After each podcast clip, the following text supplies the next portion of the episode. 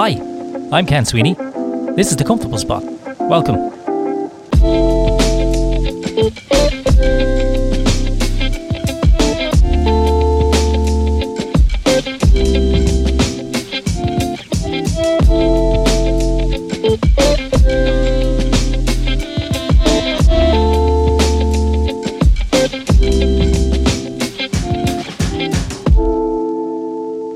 Today, I'm joined by Michael Palmer. Originally from Newtownards in Northern Ireland, Michael is a liberally minded unionist and a member of the LGBT community. Michael is also an active member of the Ulster Unionist Party. I came across Michael on Twitter and admired his courage in standing up against the many ultra conservative factions in Northern Ireland who would see his views very negatively. I was keen to have him as a guest, and I was interested in hearing his views on the future of Northern Ireland, and more importantly, in listening to Michael away from the political sphere. So I hope you're sitting comfortably and happy to stay with us. Michael, hi, how are you? Thank you for joining me today on the Comfortable Spot. Thanks for having me. Brilliant. I'm really glad that you took the time to talk to me today because I've been following you on Twitter for a while and I was kind of looking for the opportunity to talk because what really caught my eye was um, a recent tweet that you put out. And I sat there and I said to myself, that's a, a great tweet. Uh, it was on August 21st. I'm sure you know the one I'm talking about. And maybe if you're happy with it, I can just read. We can read the first section of it because what it said was, "I have for many years, nearly a decade, said unionism needs to modernise and reach out. I know what to do to do that, although." I do need to be supported in doing that. If others want to block reform, then that's up to them. I am worried about that poll, but it's not destiny. Now, we are talking about a poll recently that came out before that. We can probably go into that a little bit later. But I thought that was a brilliant tweet and it was very brave of you because although you are um, in the Unionist Party, the UUP, uh, you are LGBT. You're a big supporter of that, and um, I just think it's really brave of you. And I'm wondering, did were you thinking about that for a while? Was that something that you wanted to do? Were you waiting for the right moment? Because I'm not sure uh, what you think of that tweet, but I think it was quite prolific. I think it was a something that should be kind of looked at in more detail and, and taken more seriously. So I'm wondering what you thought. Did you take time to write that? Was there a moment you were picking, or was it just something you did on the spur of the moment? Uh, it was something I just did spontaneously. Uh, I didn't put an awful lot of thought into it, hmm. and hmm. uh, I just sort of thought it probably reflects my own frustrations because I'm seeing uh, unionism losing internationalism. I think we lost our uh, four seats. Mm-hmm. The at the last election anyway, and then of course we're going down the polls. So uh, DUP, UUP, TUV, and all the rest of them, you know, we all need to really uh, get our act uh, together uh, because if we don't, then there could be problems ahead. But I also think just reform and using generally, as you mentioned, uh, on LGBT, you know, it's crazy. I mean, you still have unionism that's sort of behind times and that. And personally, uh, I'd like unionism to come on board. Uh, recently, I invited the DUP to Belfast Pride. Now, in fairness, uh, Lord Trimble had passed away, mm-hmm. so that might have been what that might have played into it. But you know, I would love to see the DUP uh, at Pride someday. Yeah, let's get it into perspective, I suppose, for maybe our overseas lis- listeners, because I do have a few people across the world who listen to the podcast. I mean, in the situation in Northern Ireland is that there is a, you know, um, an A and B sides. That's the way we call it. We have people who are of a national side, and then we have people of are unionist side. And the simple consensus is people on the national side see Ireland as a united nation, and that's what they want to go for. And people on the union side, they view the idea that uh, Northern Ireland is a part of the, the United Kingdom, and it should stay like that. So that's that's a simple notion of it. But where when it comes down to the politics, there is a couple of different unionist parties, and currently at the moment, the, the DUP, which are the Democratic Unionist Party, they're kind of the the, the largest party, I might say, in Northern Ireland, and then you have your party, the UUP. It's difficult, isn't it, for you when you're dealing with a party that's quite strong but has very conservative views? And is it a case that the DUP needs to change in its in that way, but it it doesn't need to change in all ways because I think that's the pressure sometimes that unionists feel they're under, isn't it? In that they're they're kind of being forced to change everything. So I think the changes are actually happening societally. So even mm. within the unionist electorate, the majority of the unionist electorate would be socially liberal, but yet they vote for a social conservative party. So uh, why they don't vote UUP, I could probably write a book on it, but uh, certainly for me, it's all about trying to uh, just get the unionist parties, both of them, to be more reflective of society. So I mean, my own party, I mean, going back to the DUP, my own party doesn't have any women currently in the assembly, and that's something that we do need to address. And we need to address Obviously, we need more young units, we need more uh, LGBT. Uh, in terms of the DUP, the DUP, yes, they're socially conservative, and there are people who hold conservative views and they should be respected. But I think the DUP should really move to making those matters an issue of conscience so that it can have its more liberal wing represented. Well, I mean, isn't it a little bit weird because they're kind of de- denying themselves the opportunity to get new voters? Yeah, yeah, exactly. Yes, it's very strange because those voters are going to the Alliance Party, they're going to the Green Party. So that's what's happening. That's why Alliance uh, went up there two uh, percentage points because they're, you know, anyone who votes Alliance, they tend to be LGBT, they tend to be you know, from a mixed background or whatever. So the world's changing and Unionism needs to change with it. Yeah, and of course the Alliance Party are kind of a centre party, isn't he? They're not neither nationalist or or unionist. Am I correct in assuming that? Uh yes. So uh, historically they would have been seen as more pro-union, but nowadays they're very centrist. I would actually say they're going more towards the SDLP direction. Right. Because uh, obviously they've, they've saturated maybe in the unionist areas, but they're now wanting to expand west. They're wanting to try and even, you know, they've, they've obviously done damage to the DUP and UUP, but now they want to try and do damage to Sinn Féin. So they want to be taking even who knows Sinn Féin seats. So I think even Sinn Féin would be worried about the Alliance Party. Yeah, of course. I mean, they, they, this is the thing, isn't it? Centre parties always eat into a left or right parties when it comes to elections. But I want to just go back because we, we're obviously going to talk about this all the way through the conversation, and that's brilliant. But I want to go back to yourself, your own your own life, and growing up in Northern Ireland. You know, looking back on your childhood, you you're not originally from Belfast, am I am I right? Because everybody thinks everybody from Northern Ireland's from Belfast. uh, my family's from Belfast, but no, I'm from Newtownards. yeah, and maybe you can tell somebody, people, where Newtownards is in Northern Ireland. So is it north, south, east, or west? Newtownards is south of Belfast, southeast. so life for you was it a small town? I mean, did did it did, was it a happy childhood? Uh, my childhood probably wouldn't be happy. No, I'm sorry to say. Uh, hmm. I suppose Newtownards should be. It's probably uh, it's probably one of the larger towns in Northern Ireland, but maybe I think maybe it has thirty thousand people now. Uh, but no, I wouldn't say my childhood was that happy. I mean, my, my, my dad died from alcoholism when I was eight, oh. and uh, obviously I you know obviously I'm gay as well, so that didn't help things with school and things. So I was closeted throughout school. I was closeted even maybe during university. Uh, Northern Ireland's obviously maybe seen as more conservative uh, back then, and even back then, you know, ten years ago, the DUP would have been a lot more uh, they would have been a lot more open about their views, while nowadays it's sort of frowned upon to be expressing any anti-LGBT views. But they are changing, thankfully. But no, my childhood was quite hard. I sort of didn't really fit in with anyone. I spent most of my days playing video games and keeping to myself. But thankfully, I'm changing from that. I am more sociable these days.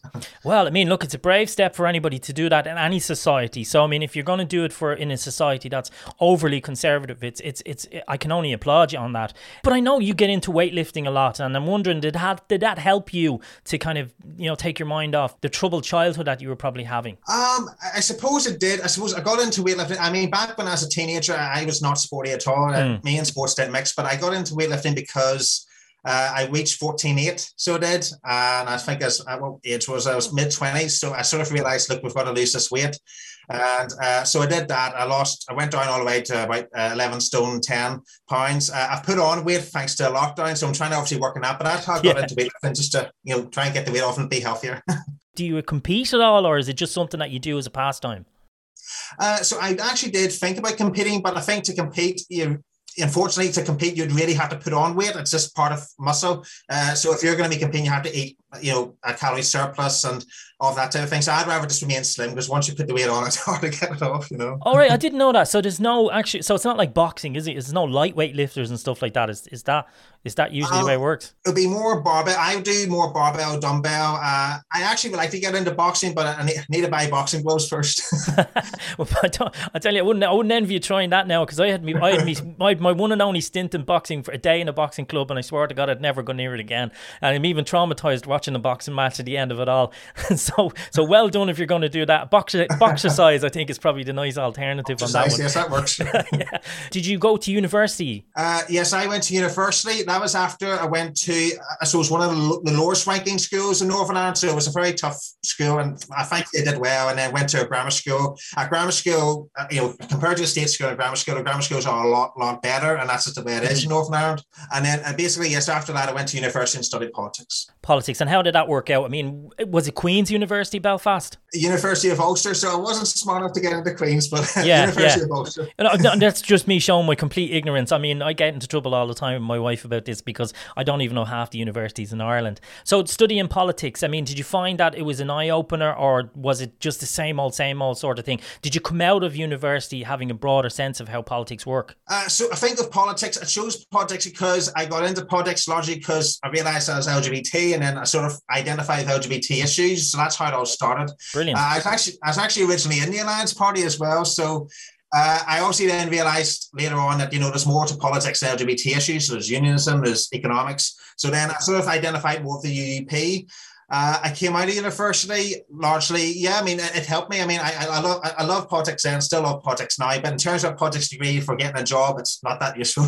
yeah, unless you're looking for something within, say, uh, you know, the backroom staff in a political party and stuff like that. And that always has to mean that you kind of compromise yourself in so many ways, doesn't it? Oh yes, and of course the UUP back ten years ago was a lot better. Was in a lot better shape nowadays. You know, we're down to nine seats in the assembly, so we do, we do need to try and sort this out. Try to you know, keep fighting, and trying to increase our representation somewhere. Yeah, and being LGBT, I mean, was there pressure on you, say, to leave Northern Ireland and maybe go somewhere where it would be more comfortable for you to express yourself? Did that thought ever come to you, or did you always say to yourself, "No, I'm going to stick this out here because this is my home"? So back when I was applying for university, I applied for Brighton University. Uh, purely for that reason, just to sort of go to LGBT land, I suppose. Uh, yeah. Uh, but I wasn't successful, so I went to uh, University of Ulster. And of course, I call it the University of Ulster. It's now Ulster University these days. And I mean, in the university itself, would would you have found that it was a more open place to be in? It was more open, yes. I suppose I find it quite strange, though, to be like I, I, obviously I, I, Newtownards is a unionist majority town. Well, not even a unionist majority. It's the vast majority of Newton is unionist. So I always sort of grew up with union flags. So when I went to university, I was actually in the minority. I just sort of realized that quickly in the classroom, you have to sort of be careful with what you say. So, uh, I, sort of, I sort of experienced being a minority in terms of obviously unionism and nationalism because there were more Republicans in the classroom. So I had this and that's the first time I ever came in contact with a Republicans. So I had to obviously learn how to, I suppose, work with them. and the funny thing is, like, I mean, I'm only speaking from personal experience. I'm a bit older than you are. You know, they tend to say, you know, all oh, the unionists are very conservative. But I mean, you come across plenty of uh, Republicans who are quite conservative in their thinking. So, I mean, when you talk about change for Northern Ireland, I think it's crazy that you're way of thinking is pushed away by the so-called hardliners. And and these hardliners exist in every single walk of life. When a country wants itself to become more open and a country wants to become more progressive it has to be progressive in every way in its economics in its society in its culture and everything. And do you still think that after all of the hassle over the last couple of years, and I'm not going to ask you whether you voted for Brexit or not, because upon which I don't really care at this point. Know, but, yeah, so but what I mean is, do you think that even after all the hassle that is happening, do you think that Northern Ireland is moving in the right direction? I don't really think it is moving in the right direction. Uh, I think our social relations have really uh, deteriorated. Uh, I remember 10 years ago, there was, you know, Peter Robinson, Martin McGuinness, and it was actually quite stable, even though back then it wasn't that stable. But uh, nowadays it's very unstable. Uh, there, there's, there's talk of violence, but I hope violence does not come back. We really don't want to see violence. And I think there's a lot of alienation within and unionism. We just don't feel I suppose, represented. We feel as if we've been hard done by. Sadly, that's a perception. I would argue that, you know, we need to try and see the positives and we need to try and get out of that mindset. But it's very difficult. I mean, you saw there, uh, the TUV got a huge amount of votes. It didn't translate to seats, but uh, unfortunately, unionism is hardening in its, in its positioning, you know. Do you see potential in the young people on both sides that they're kind of going, hang on a second, and maybe saying what you were saying there that, you know, we need to step beyond the trolls and step beyond the hardliners and say to ourselves, we have to work together. Do you see that happening in Northern Ireland? Is the young people behaving that way? Uh, yes, I mean the best example of it is Pride. So Belfast Pride, there, uh, there's Unionists and Republicans marching together, and as great so it was. And uh, certainly, you know, I would come into contact with them obviously because I'm LGBT, so I'm not going to start that nonsense with them, obviously. But uh, certainly, I mean, I would date a Republican; it wouldn't bother me in the slightest. And yes, certainly, I think uh, young people have moved ahead of the politicians, and I think that's why the Alliance Party is doing so well. Uh, true in the elections. And it's funny, isn't it? Because maybe the rainbow flag is the only flag that in Northern Ireland people are willing to all stand around and fly. And it's it's great in a sense because it's becoming a, a real flag of power and influence. And I suppose that's what the politicians are kind of missing the point a little bit on that. They're they're kind of seeing it as a as a hindrance rather than a resource. Yes, I mean certainly uh, within my own party, I've been in the UUP now for ten years. I've been banging on and on about attending Pride, and you know even that whole gay conversion therapy thing, uh, obviously to get it banned. So uh, you know internally, I've been working on that, and we the UUP did attend Pride, uh, obviously before COVID and all. We didn't attend at this time because of Lord Trimble passing away. That's why we didn't attend. Yeah, that's but we that's do, understandable. We do want to reach out to the LGBT community. Mm-hmm. And I suppose at the end of the day, um, as we've said here, it is a case of potential voters and potential members of the of uh, of the parties. And I guess sometimes these parties they become so embroiled in their kind of man- manifesto that they don't really look at it in a sense the way other parties might that it's like a business and you've got to get new customers don't you and like really at the end of the day i think there's going to be more people than less people coming out in the lgbt community so uh, i mean everywhere around the world you can see parties beginning to wake up on this idea and see it as a potential source of new of new rev- new revenue yeah exactly and new voters Yes, and I, I think even the DUP realise that there are liberal voices in the DUP, but I think they're too afraid to take us to, to even move to a conscience issue, which I think is reasonable. They should do that. They're too afraid because they're maybe afraid of losing votes to the TUV. So my own view is the DUP probably want to handle the TUV first, and then they'll probably get back to being a bit more liberal anyway. I mean, even the uh, DUP did have a LGBT candidate a couple of years ago, wasn't it? I think around 2019 they had um I can't remember her name. Was it Alison Bennington? I think. That Bennington, I yeah. Did was she elected as a, as in in that election?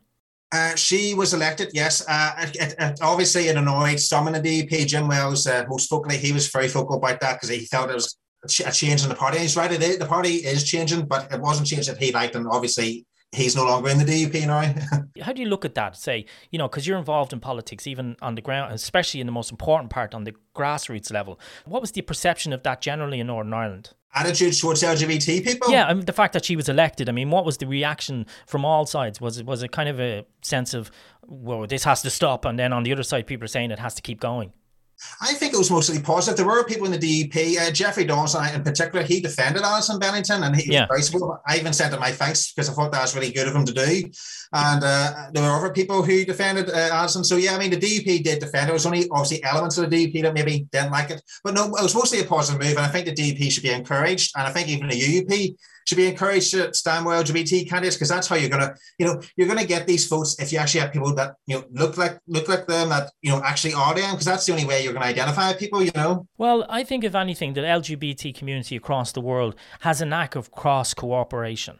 They have a knack of it. They've got plenty of experience in it, regardless of where it is. It doesn't matter if it's in Colombia, in South America, China, or Northern Ireland. They have an excellent um, ability and experience to step across the, you know the, the the room, as they say, and bring people together. And I mean, if you can get more people from that community into every single party in the world, that that sense of cooperation will build. Uh, yes, I mean, ho- hopefully, I mean, the LGBT community. I suppose the big thing the LGBT community is is that apart from same-sex marriage, and it's it's it's harder to come up with the issues now. I suppose uh, there is a lot of trans issues, and obviously, as I'm not trans myself, I don't want to be speaking on those because you know you could say the wrong thing. And likewise, it's for trans people to actually campaign on trans issues themselves. You know, it'll be like a white person speaking on behalf of a black person. You want to hear from black people on black rights, you know. But I suppose at the end of the day, I mean, you know, these are issues that again you have to deal with because as as more and more people become more confident and more free free to speak their minds, new avenues arise, and you just deal with them as you go along. I I mean, your perceptions of say the island of Ireland as a whole. I want to ask you about your future. Without having to say it, you would like to be still part of the UK. But in terms of, say, our relationship with us down here in Dublin and the Republic of Ireland and with the rest of Europe, I mean, what would you like to see? What would your future be and your perfect future be? Uh, well, obviously, as part of the UK, I yeah. mean, in terms of Ireland, I mean, I'm happy. I'm happy enough with you know the Republic of Ireland. That's fine. I see it as a different country. It is. They, I would see them as different people. I mean, they are because we hold different views and things. But I mean, certainly, I'm happy to cooperate with the Republic of Ireland and. Uh, I've been on holiday in, in, in Ireland, and uh, certainly uh, it's a great place. I wouldn't mind visiting every single county in Ireland just to, throughout my lifetime. And certainly, I mean, I have no problem with the whole Irish thing, you know. Yeah, I mean, you'd be absolutely 100% welcome. I mean, I think, you know, our, our own tourist boards are united as one kind of tourist board, you know. And I, I, I can't count the amount of times I've been up to Northern Ireland on weekends away, whether it be, you know, all the way up to Rathlin Island or, or you know, just going through to say to Donegal. I mean, when we were going through to Donegal when I lived in Dublin, it was always a case of going through Northern Ireland to see as much as we could.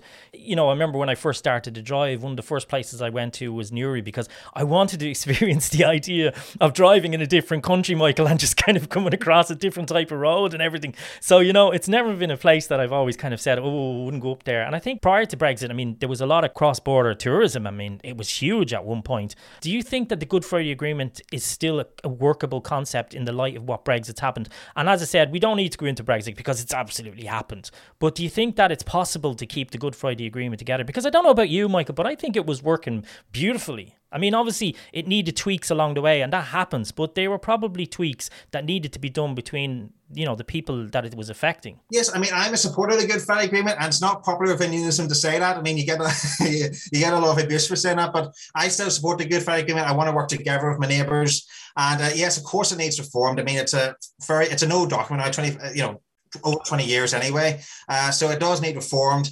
Uh, I do think it can survive, but here's the thing: you can make all these reforms, you can have the best arrangements and institutions in the world. There has to be a will to do it. That will has evaporated sadly because the protocol has completely driven a wedge through our politics. It's undermined the consent principle, and it's obviously put a border literally in the Irish Sea. It's driving up prices. So the protocol does need to get sorted.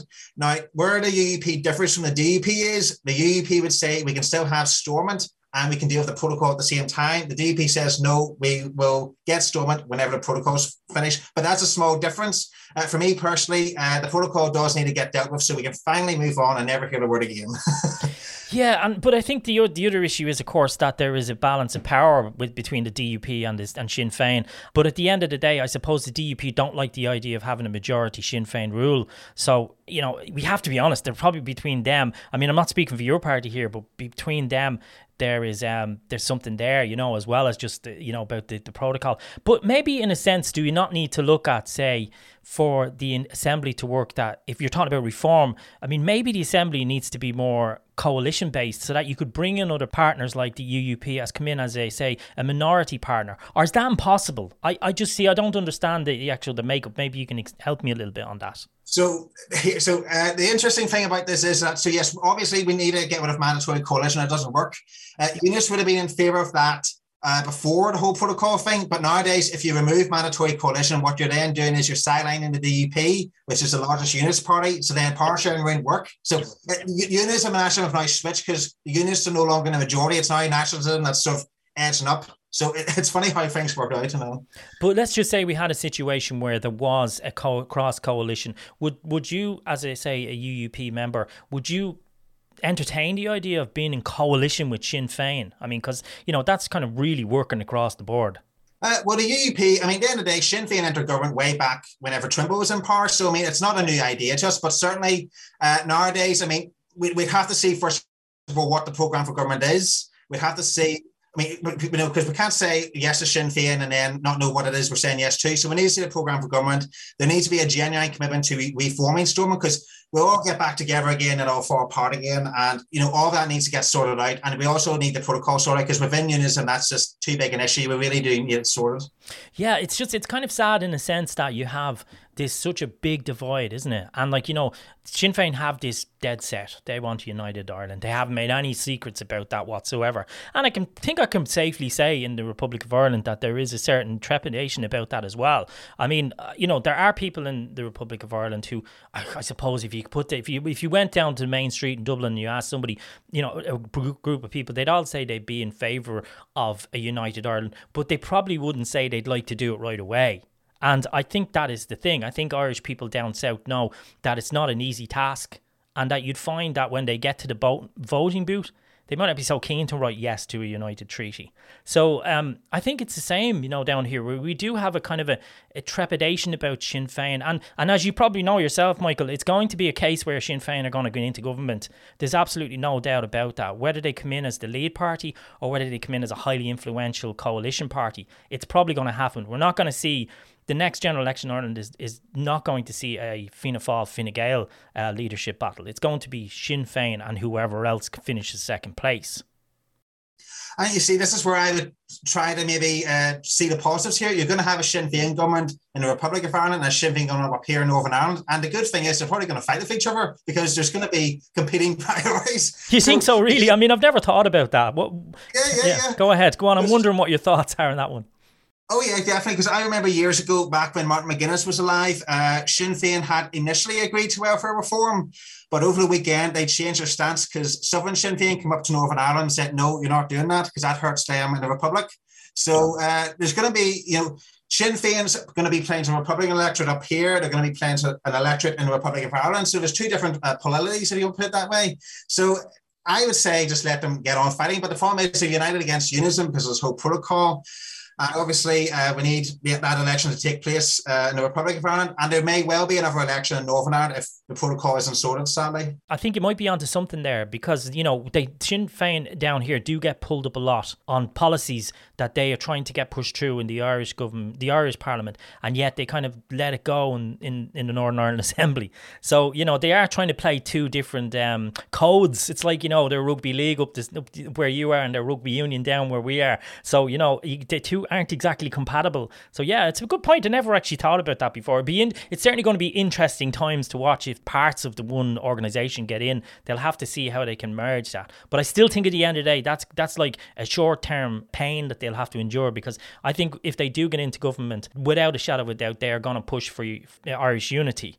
And I'm wondering about what what's your perception up in, in Northern Ireland about Scottish independence because you know you you guys you know there's a great relationship going for, for back and forth there um, on all sides. So you guys are probably uh, you know finger on the pulse a little bit better than we have down here. And I'm wondering what's your thoughts on the impact of it if it should happen or maybe not happen. Uh, so in Scottish independence, uh, I mean, it's ultimately a matter for people of Scotland. Uh, so if they want to leave, that's up to them. Uh, certainly as a units, I want them to stay. In terms of the impact, it depends what Scottish independence actually means. So, for example, are they going to keep the currency? Well, the UK allowed them to keep the currency. Uh, will you keep the head of state? Will you not? So uh, we just don't really notice so much uncertainty. Uh, in terms of Northern Ireland, I still think Northern Ireland could function uh, in the United Kingdom because at the end of the day, that, that's sort of what the UK is. Because ideologically, uh, in Northern Ireland are just committed to the UK. So, I mean, you could throw millions of pounds at us and we still would be committed to the UK, you know. When Scotland goes independent, I mean, it won't be like the case when we were independent from the United Kingdom. We became a kind of a three quarter independence and I don't mean that as, as a bad pun but like we were sort of this free state and it was only when we realigned our, our treaty sorry our constitution in the mid 30s that we we finally became kind of a fully independent state because we weren't allowed to join the you know League of Nations or anything like that at the time and I'm wondering about Scotland's role as. I think if they're probably going to go to be independent, they will probably try and go with the euro, Michael, and probably try and get European um, membership fast tracked in, uh, and that might that might you know speed up their thoughts. But I mean, I think we all have to agree that the thing, the one thing about the push for Scottish independence is that uh, I think the result was 46 or something like that percent in favour, but that hasn't gone down.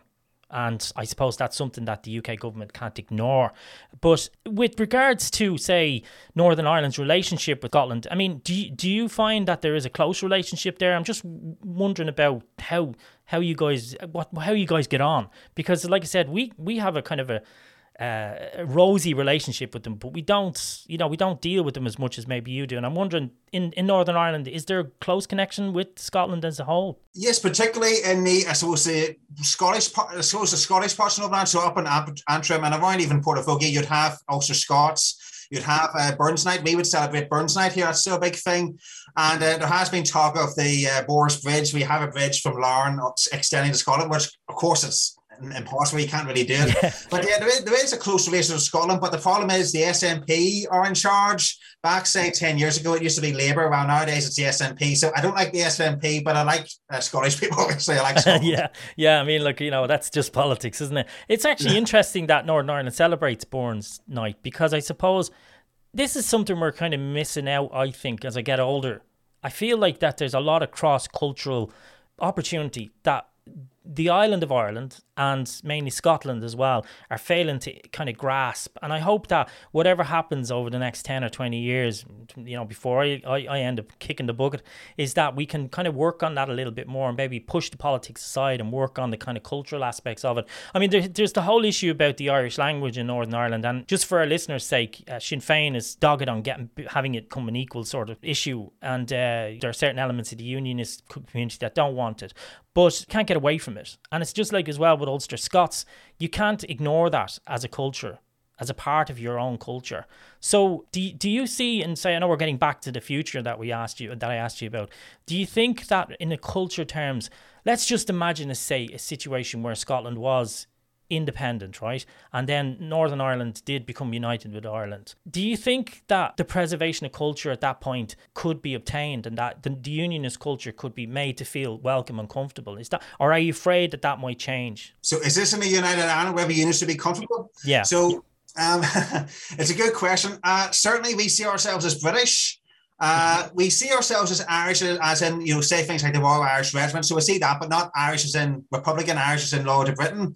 Uh, we could, could we ever become comfortable? I'm not entirely sure because uh, certainly for me, I would be suspicious of Sinn Féin. I'd be suspicious of, you know, we've seen all those, you know, sectarian songs being played, being spoken about, you know, whether it's RUC, you know, police officers or unionists. So there would always be a suspicion. I think if there were a United Ireland, unionists would be that minority, which would be constantly uh, I suppose, at the heels of the Irish government constantly trying to say, well, look, we need this to happen, we need that. And we'd probably be quite a nuisance, actually, we'd be causing trouble. So uh, it makes you wonder why people want to unite Ireland, because if there were a United Ireland, I mean, the Republic of France literally inviting problems into the States. So it'll be interesting to see. Yeah, I think, I mean, I would consider myself a very moderate person on that. If it kind of happens, it happens. But I don't want it to happen as a result of Brexit. You know, your culture has been here for quite a long time. And I sometimes that gets pushed under the carpet a little bit. I, that's why I asked you that question because I think it's not asked enough. You know, do do you know? And as you, and as you just said there, from the practicalities of having, a say, a large minority of people who are predominantly feel themselves as not Irish, and they're in a country where they, you know, they have to, as you said, shout and be an, an annoyance. I would like to see a case where that's not. And I think if there was going to be such a situation, and I'm not saying there would be, there would have to be pre legislation to make sure that there's kind of a, a, veto in some way on some thoughts about that. So that your you know your culture can have a real say rather than having say a voting say where you know you're never going to get what you want through because you're always going to be a minority. I don't I don't know am I answering am I getting that across to you at all? Uh, sort of. I mean, in terms of the veto, uh, Republicans in Northern Ireland just would not agree to unionists having a veto. That's something that they just don't want us to have. Uh, even in the protocol situation, they are trying to impose their will and their way on us. And that's largely why the DUP's left the uh, executive in that case. Uh, they withdrew first minister. So uh, I think certainly uh, in terms of the whole thing, uh, I mean, if there were United Ireland, I mean, personally, I would still stay in the country. There'll be some unionists who actually would go to Britain. Uh, I would still be in the country, but certainly I'd be very cautious about making sure that I have my rights, that I am respected. And the problem is, I don't think it would be respected in certain aspects because I do feel the Irish language it is weaponized up here.